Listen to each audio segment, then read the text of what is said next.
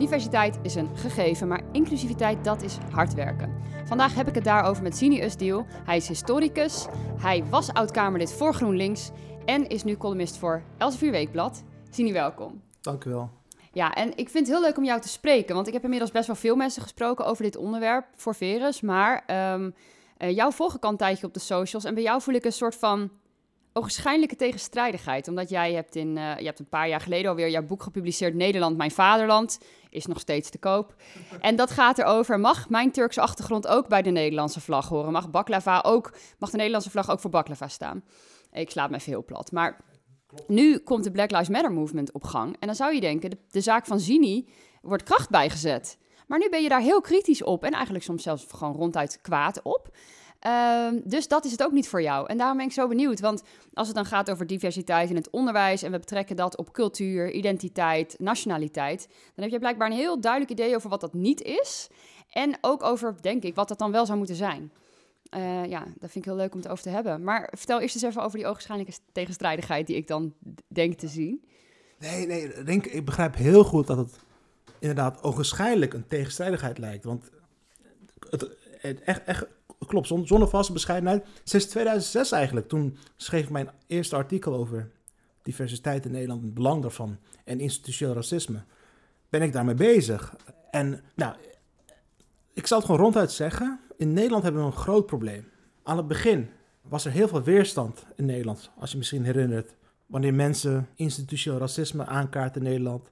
Op bijvoorbeeld het feit dat de maatschappelijke instellingen in Nederland, of het nou universiteiten zijn, of, uh, of massamedia, of bedrijven, dat die eigenlijk helemaal op geen enkele manier de etnische diversiteit van Nederland weerspiegelden. Ik was zelf docent aan de Erasmus Universiteit, de meest allochtone universiteit van Nederland, zoals het ook bekend staat.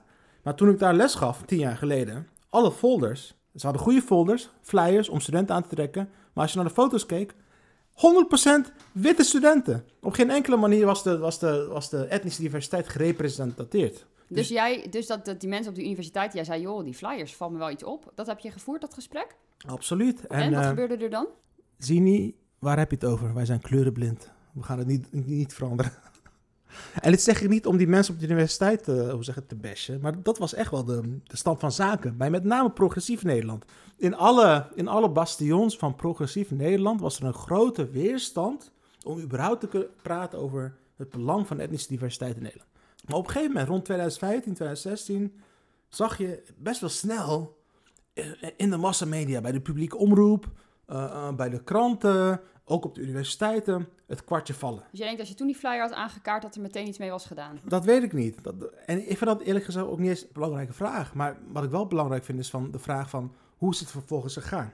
En vanuit die, die bewustwording bij Progressief Nederland dat etnische diversiteit toch wel belangrijk is, naar waar we nu zijn beland, in zijn beland in 2021. En echt denken, ik vind het echt, echt verschrikkelijk. Want dit is dus niet wat jij voor ogen had toen jij hiervoor niet. pleitte. Absoluut niet. Integendeel. Integendeel. Rinken is racisme tegen witte mensen. Nou, het instrument om racisme te bestrijden, is dat nou waar we naartoe moeten willen? Zou je het zo willen noemen, wat er nu uh, gaande is? Uh, absoluut. En ik ben nog mild, denk ik, in mijn bewoordingen. In plaats van een uh, doordachte, feitelijke discussie over hoe we etnische diversiteit, het belang daarvan in Nederland kunnen bewerkstelligen, zijn we nu beland in een situatie waarin, waarin in, de, in, de, in de toppen van de, van, de, van de elites van Nederland, van de progressieve elites van Nederland, in de kunst en cultuur, in het hoger onderwijs, uh, in de massamedia, weet je wat het discours is, Rinke? Ik citeer letterlijk, er is wit huiswerk. Wist je dat? Er is wit huiswerk. Ja, ik heb het gelezen. Oh je, hebt, oh, je kent het ook nog? Oké. Okay. Ja. Nou, ik ga het nu even uitleggen voor de luisteraars en de kijkers. En correct me if I'm wrong, want ik ken het dit discours. Weet je wat het discours is? Rinke, jij bent wit. Dus jij mag überhaupt helemaal niks zeggen of vinden over racisme in Nederland, of over uitsluiting of over diversiteit. Maar jij bent wel verplicht om wit huiswerk te lezen. Je moet dat wit huiswerk lezen om jezelf schuldig te voelen en daarna moet je alsnog je mond houden. Sorry, dat was helemaal niet mijn bedoeling. Sterker nog, ik denk helemaal niet dat het überhaupt in het belang is van het bevorderen van diversiteit wanneer wij in Nederland in een situatie belanden, en in die situatie zijn we beland, wanneer uh, dat witte mensen, met name arme witte mensen, die niet uit de grachtgolf komen, die, die populistisch stemmen, die christelijk zijn bijvoorbeeld, die nog niet hebben gehoord over de geschiedenis van blackface in Nederland. Wij gaan nu hen helemaal compleet wegzuiveren van alle instituties van Nederland. Omdat ze niet het juiste idee hebben. Dat, Hmm. dat is waar we zijn beland, Rinke. En ik vind dat verschrikkelijk. Ik vind dat echt verschrikkelijk. En hoe denk je dat dat, eh, want je zegt dit kwam in 2015, is dat bewustzijn een beetje gekomen? Kan je, heb je ook een, een idee zelf van waardoor dat bewustzijn kwam? Want kan dat iets te maken hebben met de vorm die het gekregen heeft? Eh, nee, ik zal het heel concreet maken. Als je, dat is een goede vraag. Um, Femke Halsema, een goede vriendin van mij. Dus ik hoop niet dat ze boos is als ze dit hoort. Je kan het er nog wel appen, toch? Dat je dit Ik hebt kan het even, ja. Femke Halsema, die ik hoog heb zitten. Echt waar. Maar zij, ik vind haar, ik vind haar ehm, eh, gedachteontwikkeling hierover misschien wel het sprekende voorbeeld van waar ik het over heb. In die progressieve elites. Eh, Femke, die, die was in die tijd, was zij ook aan publiek uitgesproken voor Zwarte Piet. Mhm. Toen mensen in Nederland zeiden van, hé, hey, die Zwarte Piet-traditie in Nederland, dat is een beetje racistisch, hè? Met die, met die eh, oorbellen en eh, met die dikke lippen.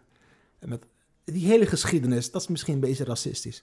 Femke Halsema was echt van, wat een onzin, een kinderfeest. Ook aan publiek, hè, op sociale media en alles. Ze, ze was echt aan het strijden voor het behoud van Zwarte Piet. En ik heb nogmaals voor de duidelijkheid, ik wil nou niet Halsema als persoon, maar zij illustreert de, de, hoe zeg je dat? De, de, de, de ontwikkeling van progressief Nederland. Rinke, weet je wat er gebeurde? Op een gegeven moment, toen die discussie veel meer tractie kreeg, eh, zag je dus dat spreekwoordelijke, ik zeg expres spreekwoordelijke tokkies, arme witte Nederlanders, buiten de Randstad, die extra hard gingen strijden voor Zwarte Piet. Toen dat boven tafel kwam, zag je meteen Halsema, niet alleen, maar alle progressieve elites, toen ze dat zagen, in één dag waren ze opeens tegen Zwarte Piet. Wilden ze er niet bij horen? Juist. Je wil niet geassocieerd worden met arme witte tokkies. In plaats van een eh, doordachte discussie over het belang van diversiteit, over de geschiedenis van racisme in Nederland en hoe dat cultureel zich nog steeds uit. En misschien nog belangrijker, misschien moeten we, misschien moeten we juist die spreekwoordelijke tokkies gaan bereiken met respect van, en met hen in gesprek gaan over waarom heel veel Nederlanders eh, moeite hebben met Zwarte Piet. Dat gebeurt niet. Als jij, als jij in... eh, Even terug op wat jij zegt. Wacht, jij zegt namelijk, we zijn van individueel denken weer naar groepsdenken gegaan. Exact. Dat we dus niet ons identificeren met een mening. Ik ben voor of tegen Zwarte Piet. We identificeren ons met een groep waar we wel of niet bij willen horen. Dat toch? We willen niet bij deze mensen horen, dus we vinden Precies. niet meer wat, wij, wat zij vinden. Precies. Voor of tegen Zwarte Piet zijn heeft niks te maken met een eh, inhoudelijke, historische, feitelijke discussie over dat. Het heeft te maken bij, bij welke groep hoor je. En probeer jij dan als de historicus weer die groepsdynamiek te doorbreken met logisch denken? Ik ben dus zo cynisch geraakt hierdoor, door, deze, door, deze, door dit mechanisme. Rinke, ik ben meer voor Zwarte Piet. Nou, is ook een beetje kinderachtig, toch? Nee, vind ik niet. Ik ben het zat. Ik ben het zat dat grachtengordelde elites... Maar dan doe je toch hetzelfde? Jij wil weer niet bij progressief wit Nederland horen en dan ga jij weer Zwarte Piet Ja, terugstemmen. Ja, maar het is terecht, Is vind toch ook ik, geen- dat ik niet bij progressief steeds- wit Nederland wil horen. Ja. Want ze zijn helemaal niet bezig met de inhoud. Ze zijn helemaal niet bezig met respect hebben voor mensen die nog niet eh, woke genoeg zijn om te begrijpen waar het toe zit. Ze willen niet met hen in gesprek gaan. Nee, die mensen zijn fout, dat zijn racisten. Daar wil ik ni- niks mee te maken hebben. En daarom ben ik tegen Zwarte Piet. Ja, rot op. Jij doet nou precies hetzelfde, maar dan val je, valt jouw muntje de andere kant op. Ja, terecht vind ik.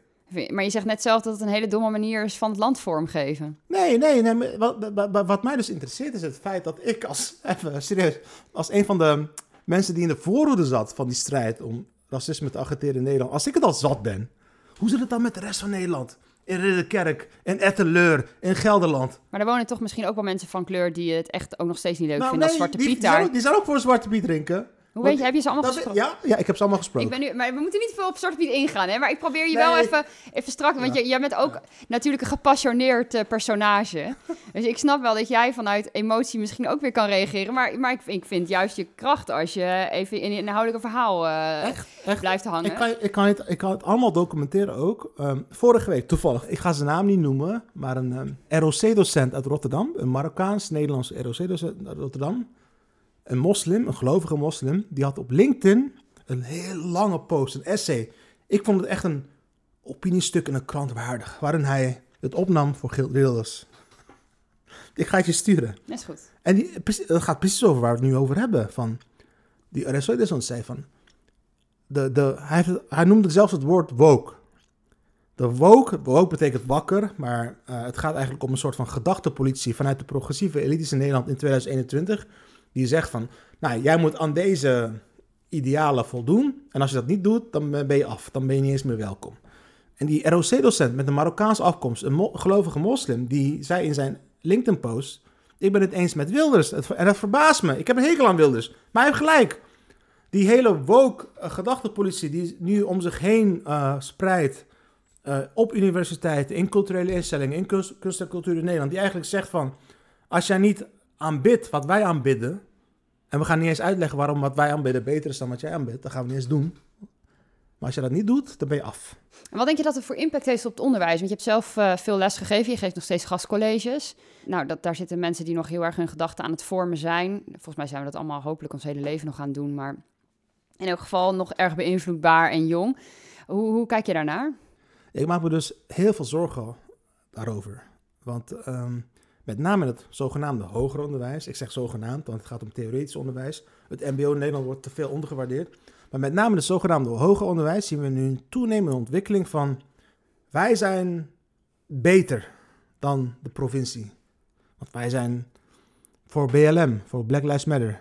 En wordt het steeds meer gepubliceerd vanuit faculteitsbesturen bijvoorbeeld. Maar ja, dan denk ik van, ik ben ook voor Black Lives Matter, begrijp me niet verkeerd. Ik ben links. Maar wat ik dan denk is van, hoe zit het met die, met die eh 17-jarige witte jongen uit Alblasserdam? Die voor het eerst in zijn leven, als eerste in de familie, naar de universiteit gaat in 2021. Die heeft nog op geen enkele manier zich verdiept in deze materie. En die komt eraan. En, en hij hoort van, als jij hier niet aan adhereert, als jij hier niet compleet woke bent, hoor je er niet bij.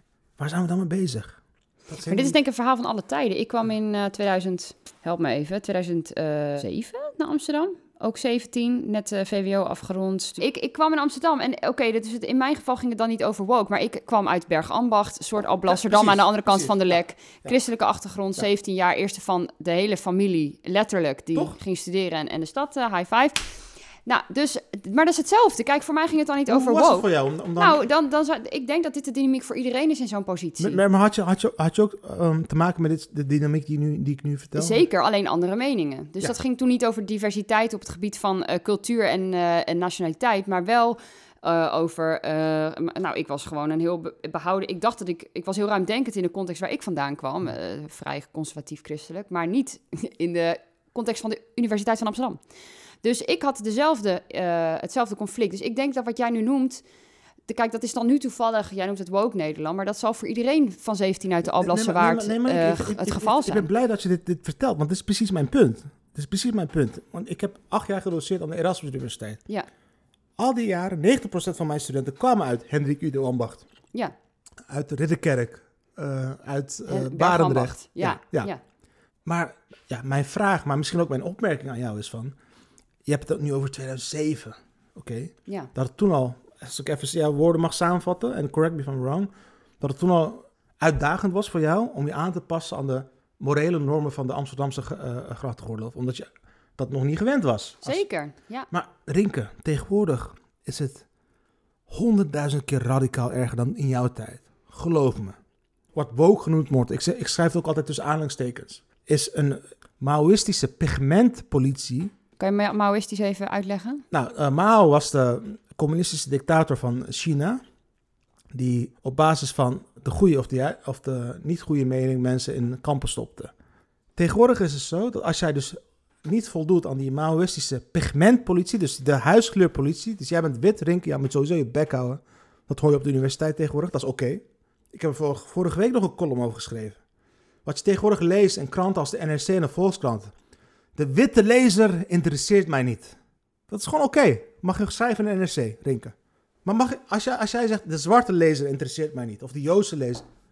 Waarom is het oké om dat te zeggen over de witte lezer? Maar het gaat niet om de witte lezer, het gaat om de witte arme lezer uit, uit Hendrik Udo Ambacht. Die nog niet de juiste taal spreekt, die misschien populistisch stemt, die nog niet... Die mensen, mensen zoals jij, willen ze wegzuiveren uit het publieke leven in Nederland, Rinke. Dat is tegenwoordig aan de hand. Het is nog erger dan in 2007. Echt Hmm. waar. Jij zegt, het gaat eigenlijk helemaal niet om kleur. Aan de achterkant gaat het over Het gaat over het compleet wegzuiveren uit het openbare leven van... van arme witte mensen die niet uit de juiste klasse komen. Eh, die die dus de- eigenlijk niet genoeg macht of invloed hebben om de zaak van. Black Lives Matter te bevorderen. Dat is wat jij zegt. Ja. Maar mag ik nog iets vragen? Want jij bent laatst ook heel boos geworden over dat er werd gesuggereerd of dat er werd voorgesteld, joh, misschien moeten we niet zo streng zijn op taalgebruik voor. Ja. ehm, eh, voor studenten met een andere culturele achtergrond. Want voor hen is het veel moeilijker om eh, Ja. zich helemaal te houden aan de Nederlandse spelling en grammatica-regels. En toen noemde jij het voorbeeld van... Ik vraag me gewoon af van wat kan het onderwijs hier dan wel in betekenen, weet je wel? Je, nou, voor eh, de mensen die luisteren zijn vaak mensen die vanuit een bepaalde identiteit lesgeven. Jij noemt het voorbeeld van... Ik zat op school, ik had een hele strenge Nederlandse docent. Ik vond het, voor mij was het echt wel moeilijker dan voor de rest. Een, een, een dominee trouwens. Hij was ook nog dominee. Nou, goeiedag. ja. Dankzij hem eh, heb ik, spreek ik goed Nederlands. Ja, want hij was streng voor jou. Want voor jou was het moeilijker dan voor de rest om je Ja. aan alle regels te houden. Je zat zelf op het Atheneum. Gymnasium. Gymnasium. Erasmiaans gymnasium. Daar zat jij op. En voor jou was het moeilijker om eh, nou, precies perfect te schrijven dan voor de rest. Maar Ja. toch hield hij jou aan dezelfde standaard. Precies. Ja. En jij hebt dat als iets voor. positiefs ervaren. Absoluut. En eh, dit- laten we even dit breder trekken natuurlijk. Van, wat kunnen de mensen eh, op school, de docenten dan doen hiermee? Hoe, dit is wat een docent voor jou heeft gedaan.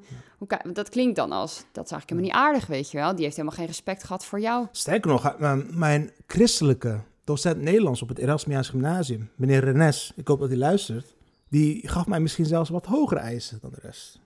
En hoe voelde jij je destijds onder zijn eh, leiding? Gemotiveerd. Het kan ook jouw karakter zijn. Dat jij dus als Nee. iemand zegt dat je kan, eh, een beetje dat dat is wat jou op gang Nee, helpt. want het, wa- het was, het was niet op een manier, het was juist op een manier omdat hij doorhad dat iemand die niet uit een vanzelfsprekende achtergrond komt, belang had bij het goed kunnen formuleren, schrijven en uitspreken van de Nederlandse taal. En precies wat je zegt, tegenwoordig in die zogenaamde woke-dictatuur, die is het bon ton om te, kunnen, om te zeggen, weet je wat we gaan doen? Ook op de universiteit en overal, allochtonen, ik gebruik dat woord nu als uh, geuzenterm, allochtonen, eh, ja, die hoeven helemaal niet goed te spellen. Die hoeven helemaal niet goed grammaticaal Nederlands te praten. Maar hoezo is dat niet hetzelfde als baklava dan? Dat je zeg maar ook eh, eh, jouw eigen cultuur in de Nederlandse taal hebt gefietst? Ja, dat is een goede vraag, maar ook tegelijkertijd een domme vraag. Want want baklava gaat over ehm, culinaire smaak. Dus of je nou baklava lekker vindt of niet. Ik vind het trouwens zelfs smerig. Ik vind het veel te zoet. Ik vind het ook vies, ja. Zeg. Maar ik denk van na 60 jaar migratie mogen we echt wel concluderen dat baklava ook een Nederlandse cultuur is. Net zoals nasi dat is inmiddels. Of garo garo. Weet je wel? Maar of je het nou lekker vindt of niet, dat is een andere kwestie. Mhm. Maar wanneer we het hebben, Rinke, over de Nederlandse taal. Als jij zegt van iemand met een kleurtje, die hoeft niet goed Nederlands te, te praten of te spellen, dat is oké. Wat zeg je dan eigenlijk? Dan neem je ze niet zo serieus. Dat is wat ik hoor. Ik kan, ik kan dat niet. Precies, ik noem het in mijn columns noem ik altijd de kwezelarij van de lage verwachtingen. Eh, wat zeg jij dan tegen scholen eigenlijk daarmee? Tegen het onderwijs? Ik zou willen zeggen, niet alleen tegen scholen, maar gewoon tegen heel Nederland. Zet je schrap en strijd keihard met z'n allen tegen die woke-dictatuur die van de lage verwachtingen richting allochtonen en, het, en ook het schuldig maken van elk wit persoon die niet uit de, uit de grachtenrol komt, die daar een verdienmodel van heeft gemaakt. We moeten daar met z'n allen tegen strijden. Spreek je uit. Wees niet bang om je uit te spreken als je wit bent. Ik krijg ook heel veel berichten van witte mensen uit de culturele sector in Amsterdam. eh, uit, de, eh, uit de media, die, die, die hiermee eens zijn, maar die durven ze niet uitspreken. Maar dat moet je wel doen. Want dit is echt, even zonder, eh, zonder nu even serieus rinken. Ik denk dat we met een, echt een groot gevaar te maken hebben in Nederland. Dit is echt een ontwikkeling die op alle mogelijke vlakken de Nederlandse samenleving gaat splijten. Verder gaat splijten, mensen tegen elkaar gaat opzetten. Deze week bijvoorbeeld een aantal zogenaamd linkse partijen, progressieve partijen, die zijn heel trots dat ze hebben geregeld dat christelijke scholen in Nederland niet meer eh, mogen vragen aan, aan nieuwe eh, leerlingen of aan ouders dat ze in ieder geval de, de, de basisbeginselen van die christelijke school accepteren. Dat is fout. Ook- Ja, dus als je daar bijvoorbeeld staat, God heeft het niet bedoeld, dat eh, mensen met iemand van hetzelfde geslacht eh, gaan trouwen of zo. Bedoel je dat? Dat zij dat geloven, dat God dat niet bedoeld heeft, dan mag je nu niet meer Nou, vragen of nee, mensen het, dat eh. Wat jij nu vertelt is zelfs fake news. Weet je waarom? Want ik heb, ik heb hier heel veel research naar gedaan. Eh, de meeste christelijke scholen, die, als je leest wat ze vragen om, om te tekenen, gaat niet, gaat niet helemaal niet over. Nee, klopt. Alleen de, de strengen waar ik vandaan kom, onder andere reformatorisch, daar wel. Ja. Eh, eh, de meeste gaat over het eh, onderschrijven van de basisbeginselen van het christendom. Ja. Naast de liefde, het opnemen van de zwakkeren. Dat het woord van eh, Jezus bijvoorbeeld, waar ik me nu de afgelopen twee jaar erg aan het verdiepen ben, als atheïst moet ik zeggen, Hm. dat gaat over geestelijke armoede en geestelijke rijkdom. Dat je dat moet onderschrijven. Wat me dus stoort is dat me, zogenaamde linkse en progressieve partijen in staat zijn om keihard te strijden tegen dit soort dingen. Maar in dezelfde adem de weekendscholen van Erdogan. De president van Turkije? Ja, die zeg maar de niet meest uh, frisse idee heeft over allerlei zaken. Over vrouwenrechten, over joden. Hij is een grote antisemiet, is hij ook trots op. In Nederland zijn er dus weekendscholen van Erdogan. Ja, gesteund door PvdA en GroenLinks opgericht. Ik mocht er eerst een Kamervraag over stellen als GroenLinks-Kamerlid. Dat is prima. Maar uh, we maken wel een grote ophef over het feit dat christelijke scholen in Nederland een best wel beschaafde vraag hebben van... hey, onderschrijven jullie onze christelijke beginselen? Ik zie hier dus echt een groot probleem in. Ja, en dan, daar is ook niet zo heel veel wat ze de christelijke scholen aan kunnen doen, toch? Die proberen zich daar wat tegen te verzetten. Maar als de meerderheid democratisch bedenkt dat dat toch niet meer de bedoeling je, is. het pleit voor de, voor de beschaving en de menselijkheid van christen Nederland... dat ze hier niet boos over worden. Dat ze hier beschaafd mee omgaan, dat ze heel beleefd reageren. Sorry hoor, ik ben geen christen, maar ik ben heel erg, ik ben heel erg into de Bijbel... en met name het Nieuwe Testament en de boodschap van Jezus. En ik denk echt van, rot op. Als, ik zou zeggen, tief lekker op met jullie onzin. Maak je, maak je druk om al die, ook in deze wijk waar we nu zitten, al die door de Nederlandse overheid gesubsidieerde organisaties. Rinken, de grijze wolven. Weet je wat de grijze wolven zijn? Nee. Dat zijn letterlijk, zonder overdrijving, Turkse nazi's. Turkse nazi's, Turkse fascisten worden nog steeds, al twintig jaar lang, maar nog steeds, gesubsidieerd door de Nederlandse overheid met jouw belastinggeld voor de integratie. Dat is geen probleem voor Links Nederland. Ik mocht daar niet eens kamervragen over stellen van GroenLinks. Ook al niet. Daarover ook al niet. Ja, sorry dat ik nu uit, uit school klap hier, want ik wil ook niet te rancuneus over, over links. Maar in dezelfde adem gaan ze dus christelijke scholen in de verdomhoek zetten, omdat ze iets heel normaals vragen van uh, onderschrijven onze basisbeginselen over het christendom, naast de liefde. Is dit niet ook een klein beetje... Kijk, soms luister ik naar je en denk ik... ja, het is ook gewoon een klein beetje een splijting van Nederland. We hebben de bubbel van de van de media en, en uh, hè, wat progressief links Nederland noem jij het. Nou, we hebben dat, die bubbel en dan hebben we de rest van Nederland, die gaat gewoon door met zijn leven. De mensen uit Ridderkerk. Ik mag het hopen, ik mag het hopen. Misschien maakt dit allemaal niet zo uit. Is dit allemaal Tweede Kamer gewauwel en, en Uh, op televisie. Was en dan het gaat maar zo. Was het maar zo. Ik wou, dat je, ik wou dat je gelijk had drinken, maar helaas, helaas is het zo dat inderdaad die minderheid van die hypocriete, zogenaamd progressieve elite in Nederland, die drukken hun stempel uit op het beleid, op het onderwijsbeleid, uh, op het kunst- en cultuurbeleid. Uh, op, op, op, op alle mogelijke manieren um, zitten ze aan de knoppen in de toppen van Nederland. Terwijl ze, terecht wat je net zegt, op geen enkele manier de mening of de houding van de meerderheid van de Nederlanders uh, vertegenwoordigen. Ik vind, het, ik vind het echt bijzonder um, zorgwekkend en ik verbaas me er ook over dat er niet veel meer ophef over is in Nederland. Hoe zogenaamd progressief Nederland in dezelfde adem de meest, ja, sorry dat ik zo zeg, regressieve, achterlijke vormen van islam faciliteert, subsidieert en ook goed praat. En in dezelfde adem Ehm, de, het christendom in Nederland, de meest beschaafde, menselijke, inclusieve ideologie die er is. Momenteel is ook niet altijd zo geweest. Ja, sorry. Ja, ja. Ik ben echt kwaad over. Maar uh, Zini, ik, als jij het dan hebt... Je, kijk, jij bent heel fel op de woke terreur... en je geeft natuurlijk best wel een soort van militante termen... in jouw eigen pleidooi ertegen. Um, en tegelijkertijd wil je dat, dat, dat de kloof gedicht wordt... tussen de elite en, en, jouw spreekwoordelijke tokkies. Dat, dat wordt ook wel lastig zo. Dat is, dat is een hele goede vraag, Renke. Alleen, uh, uh, ik wil het echt benadrukken, ook hier, van uh, dat zogenaamde woke. Ik zeg altijd, dat zogenaamde woke, als je er goed naar kijkt, is het op geen enkele manier eh, betrokken bij een dialoog. Nogmaals, woke is een instrument, een wapen van de zogenaamd progressieve elite in Nederland om mensen uit te sluiten. Daar moet je niet mee in dialoog gaan. Je moet benoemen wat ze aan het doen zijn en je moet er tegen strijden. Maar denk je niet dat je een dialoog nodig hebt om van het wapen af te komen? Zeker, zeker. Maar. Uh, Die voel jij niet? Jawel, ik, ik voel bijvoorbeeld nu een heel, vind ik een best wel heel goed dialoog met jou bijvoorbeeld. En, ja, maar ik ben natuurlijk niet van, de, van die beweging per se. Ik identificeer mij daar zelf niet helemaal mee. Nee, want daarom vind ik het dus heel belangrijk dat ik een dialoog voer met jou. Met mensen zoals jij, die slachtoffer zijn van, van, van woke. Wit meisje. Ja, ja uit, niet, en niet uit de grote gordel. Hoe verhoudt zich dit weer tot die docent die jou dus aan een hogere lat legde? perfecte vraag. Want nu ik zelf kan reflecteren hierop, omdat ik zelf de hoop had om via de, mijn voormalige atheïstische, socialistische weg het goede te bereiken in Nederland. Maar ik heb zelf ervaren hoe dat in de praktijk werkt. Wat hij deed was, iedereen in de klas, ook ik, met mijn, eh, als kleinzoon van een geithoeder, aan dezelfde Uit eisen Turkije, ja. Uit Turkije, ja. Ik moest aan dezelfde eisen voldoen als de rest. Misschien nog iets, hij was misschien nog iets strenger op mij. En echt waar, Renke, je kunt het navragen bij alle redacties waar ik columnist ben geweest. Ik ben nooit te betrappen op dt-fouten, op grammaticale fouten, op geen enkele manier. Jullie, jullie wel, jullie witte Ik Nederlanders. wel hoor. Ja, Ja, ja, ja. ik ben altijd blij dat de eindredactie... Maar ik heb nog dat dus te danken aan die christelijke, aan die christelijke Nederlands docent op het gymnasium, die mij dus niet aan lagere eisen ging stellen, maar misschien zelfs hogere eisen. En dat is denk ik voor iedereen die niet uit een vanzelfsprekende achtergrond uh, komt. Of je nou, het heeft niet eens met kleur te maken. Voor mensen van kleur voelt dit misschien alsof iemand tegen hun zegt: Je bent alleen goed genoeg als je net zo wordt als ik. Nee, dat is bullshit. Um, ik mag hopen dat het correct spellen van de Nederlandse taal, dat iedereen, iedereen, maakt uit van welke afkomst, helpt. Dat het ook nog uh, uh, van nut wordt geacht voor mensen van kleur. Als jij zegt, jij hoeft helemaal niet goed Nederlands te spellen, jongen. Uh, dat, dat, is, dat, zegt wat, dat is wat links zegt. Weet je wat er dan gebeurt? Die mensen die, die, die, gaan de, de, de, uh, die, die, worden volwassen, die gaan de echte, het echte leven in. Ze kunnen ineens normaal Nederlands praten of spellen. Wie, wie denk je dat, dat aan, aan het kortste uittrekt? Dat zijn juist die allochtonen. Nee, bullshit. Ja.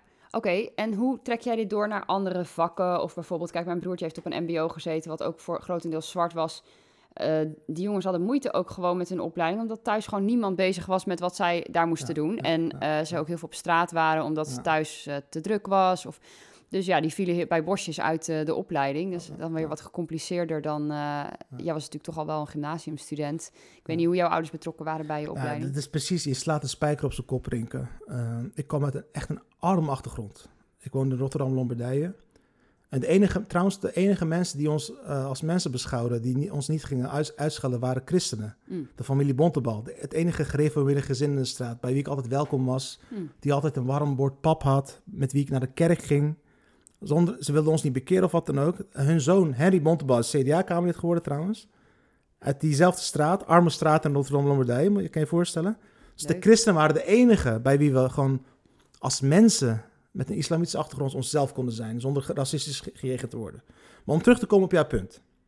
Nederland is een raar land, Rinke. Wist jij, wist jij dat Nederland het enige land in Europa is waar praktisch opgeleide mensen, daar hebben we het over elektriciëns, we hebben het over verpleegkundigen, agenten, mbo-opleidingen. Nederland is het enige land te denken in Europa waarin dat soort mensen worden geduid in de samenleving als laag opgeleid. Hm. Laag opgeleid voor een verpleegkundige? Voor iemand die jou, die jouw kapotte motor repareert, die daar alle intellectuele uh, de, hoe zeg je dat, stappen voor nodig heeft? Laag opgeleid? Nederland, Rink, is het enige land in West-Europa waarin praktisch opgeleide mensen laag opgeleid worden genoemd.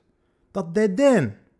Dat klinkt een beetje hetzelfde als hoe jij de scheiding trekt tussen uh, de, de, de woke-terreur, tussen aanhalingstekens weer, wat ook misschien dan hoog opgeleid is, ja, versus laag opgeleid. Zogenaamd hoog opgeleid. Jij ziet meer die tweedeling in Nederland. Tuurlijk, het gaat om klassen. Dus het gaat allemaal om onderwijs. Het gaat om klassen. En Nederland loopt echt uit de pas in vergelijking met andere landen om ons heen. In Oostenrijk bijvoorbeeld, praktisch opgeleide mensen, mbo'ers in Nederland zogenaamd laag opgeleid, maar in Oostenrijk worden ze tot dokters genoemd.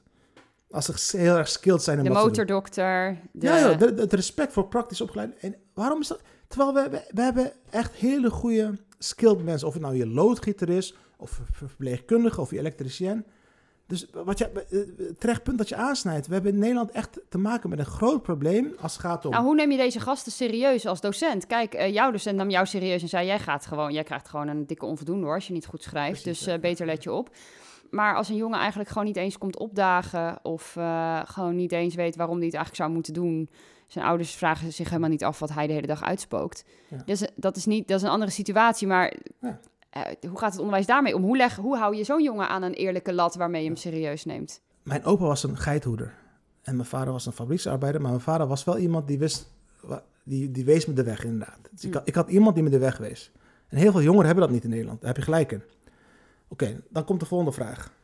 Wie zou moeten die weg wel wijzen voor jongeren die dat van huis niet, niet meekrijgen? In een normaal land, in een beschaafd land, zoals Duitsland of Oostenrijk of zelfs België, ik heb het onderzocht, hè, is het de overheid die ervoor zorgt dat jongeren die bepaalde skills hebben, maar van huis uit niet die motivatie hebben, toch op de goede weg komen.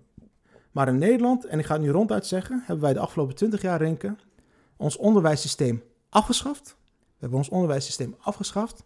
En we hebben in plaats daarvoor een, een, een toetssysteem opgetuigd. Vanaf groep 1 heb je dus nu CITO-toetsen. En mensen, ehm, ouders die geld hebben om uh, cursussen te doen om die toetsen te maken, die trekken aan het hoogste eind. Hm.